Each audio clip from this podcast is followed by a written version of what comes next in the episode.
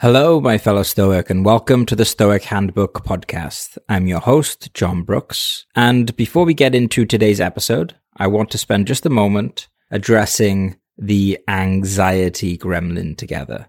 You know, the one that lurks in the shadows, feasting on your confidence and mental clarity. But in all seriousness, anxiety is a major problem for many of us. It denies our potential in life and it kept me stuck for years. I used to struggle with anxiety attacks, chronic worrying, fear of judgment from others, social anxiety, difficulty building connections, brain fog, being distracted, struggle with sleep, feeling constantly tired, general feelings of insecurity and low self esteem. And it would sometimes show up in work and professional situations and also they came with it this kind of joy sapping quality where I just wasn't able to enjoy life to the full. And then also kind of like shame and feeling alienated because of the whole thing. I struggled with this for quite a few years and kind of distracted myself out of it, tried the mainstream techniques, but eventually I just had enough and I made a decision. I refused to live the rest of my life with this constant war inside this constant inner battle. So I set out to learn as much as I could about the psychology of anxiety as well as the philosophy of happiness. I also stumbled on Stoicism during this process. And then I refined my ideas into a system that helped me personally break free from the shackles of fear. I tested it on myself. I tested it on coaching clients. I released different parts of it to the public. My meditations relating to anxiety have been listened to by many thousands of people. And I kept building and building upon this. And the result of all of this work and study is now the course Stoic Anxiety Mastery. This is my flagship course, and it consists of four parts that will teach you new psychological skills, not just ideas, but skills that will help you kick anxiety to the curb, unlock your full potential, get rid of things like anxiety attacks, that feeling of dodging social situations, that constant resistance and feeling like you're not meeting your potential because this thing called anxiety or fear is holding you back. And so if you resonate with the type of work that I create, if my lessons and my teachings have personally helped you, I would encourage you to check out Stoic Anxiety Mastery. Imagine yourself being able to confidently enter a room, talk to strangers, nailing work meetings, picture in your mind what it would be like to have a crystal clear mind and this is what Stoic Anxiety Mastery is all about. It's about giving you the toolkit to help you rise above the chaos and thrive in all areas. So if all of this sounds interesting to you, you can head over to stoicstore.com where you'll find Stoic Anxiety Mastery. Stoicstore.com, there's going to be a link in the show notes. And I hope you join me on this epic journey of turning the path of overcoming anxiety into a path of mastery. It's been a life changing adventure for me. And I sincerely wish that if anxiety is something you struggle with, it becomes one for you too. With all that said, thank you for being on this journey with me. And now let's go on to today's episode.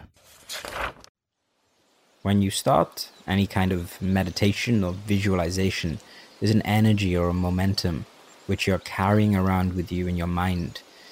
It could be a momentum from socializing earlier on. It could be a momentum from having vivid dreams. It could be a momentum or an energy just from some sort of toxic drip of stress. So let's begin, first of all, simply with the decision to quiet the mind. Drop now, immediately, into the present moment. As you listen to me, pay attention to the beginning, middle, and end of each word, as well as the silences between the sounds. Let all that exists around you, other than what is immediately in your awareness, drop away. Now, I want you to imagine that in a few short minutes, the world will end. Close your eyes. Really picture this. The world and everything on the world will be destroyed. And what will you see when this happens? Well, the only thing you can see is the fuzzy patterned dance of color behind your eyelids.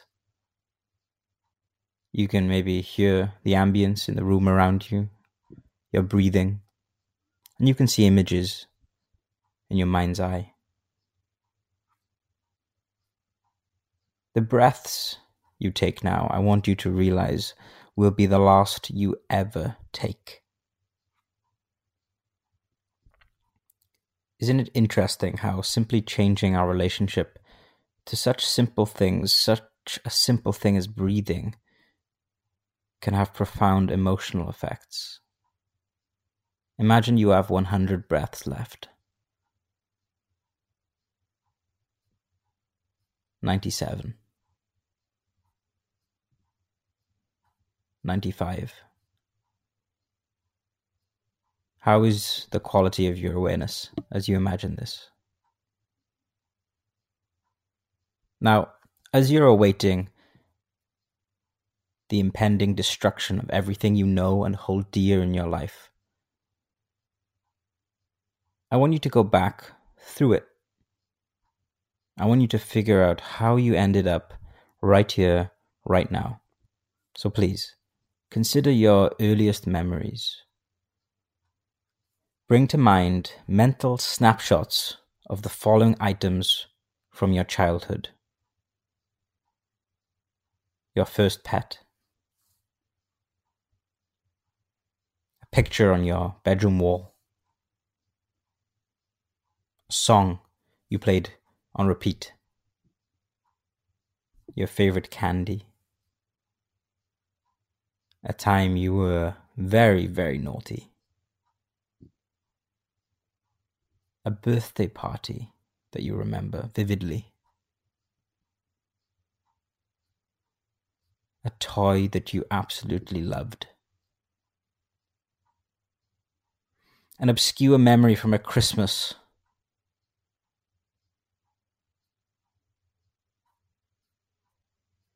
These images that you just brought to mind are unique to you and you alone.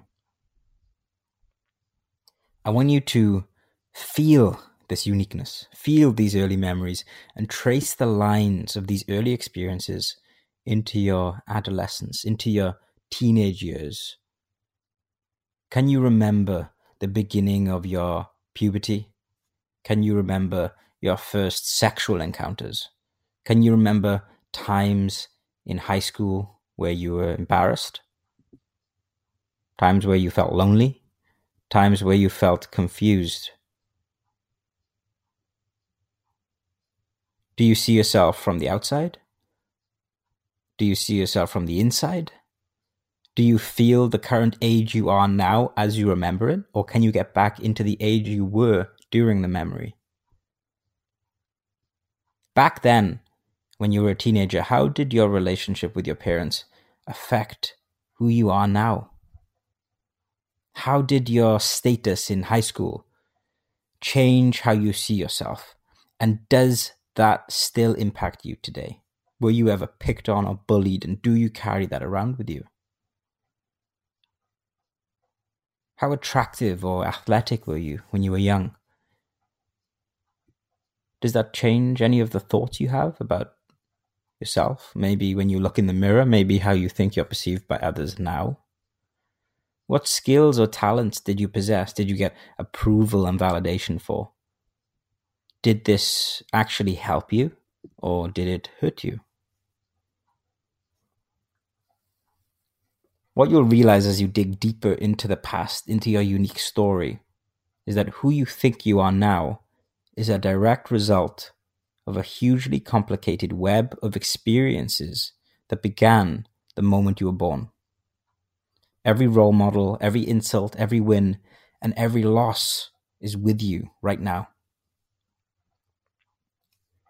In fact, how you perceive reality right now. How you are listening to my voice, the emotional impact that it's having, is directly linked to your values. And your values are directly linked to your life experiences. So, quite literally, what now determines how you pay attention are linked to what you might have considered inconsequential events from your past. But I digress. We know, as I said at the beginning, that your unique world, everything that is special about you, all of the amazing and terrifying things that comprise your special identity, in just a few minutes will disappear everything you've strived for all of your life, all of the relationships you've built, all of the material possessions you've amassed, will be thrown into oblivion and atom by atom torn apart. Most of the unique things you've thought up during this visualization will remain unknown by the vast majority of civilization.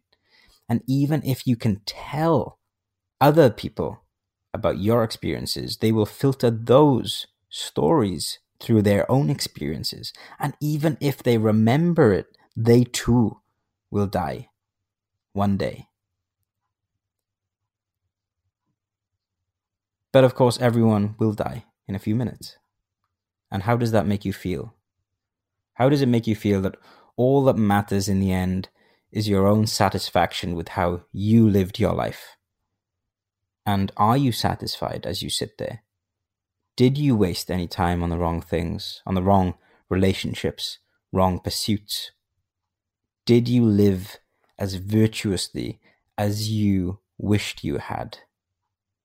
Did you be the person you knew you were capable of being?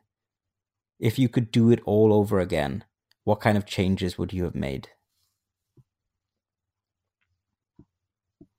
Now, whatever the answers to these questions may be, it's important to realize that everything you've gone through so far in your life doesn't actually make you you.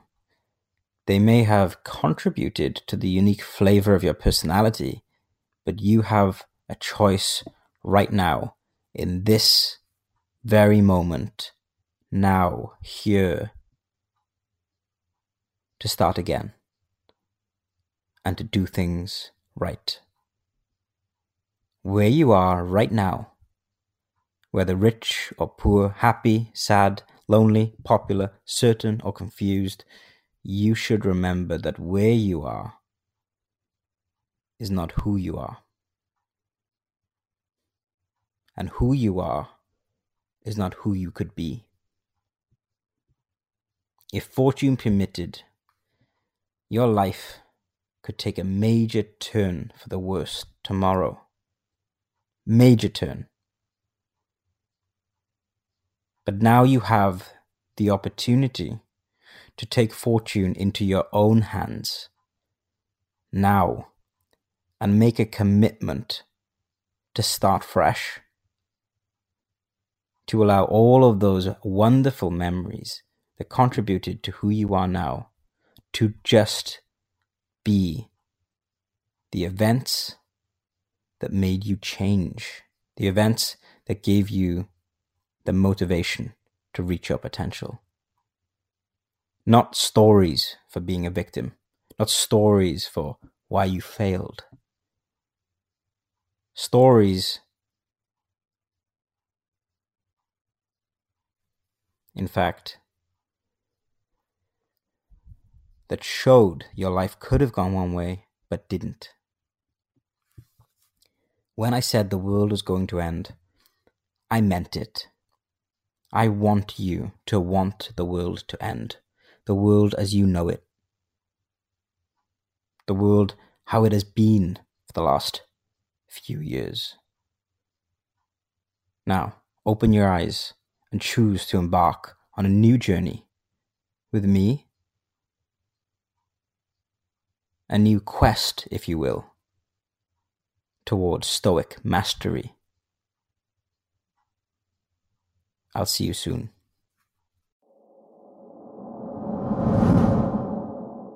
Thank you for listening to the Stoic Handbook podcast. If you'd like to support my work, you can leave a review, a rating on Spotify. Takes just a few seconds. And you can also leave a review and a rating on Apple Podcasts. I read every review. I deeply appreciate this and it really helps me to be able to spend more time doing this work and get great guests on this podcast. So thank you so much. And I will see you on the next episode if fortune allows.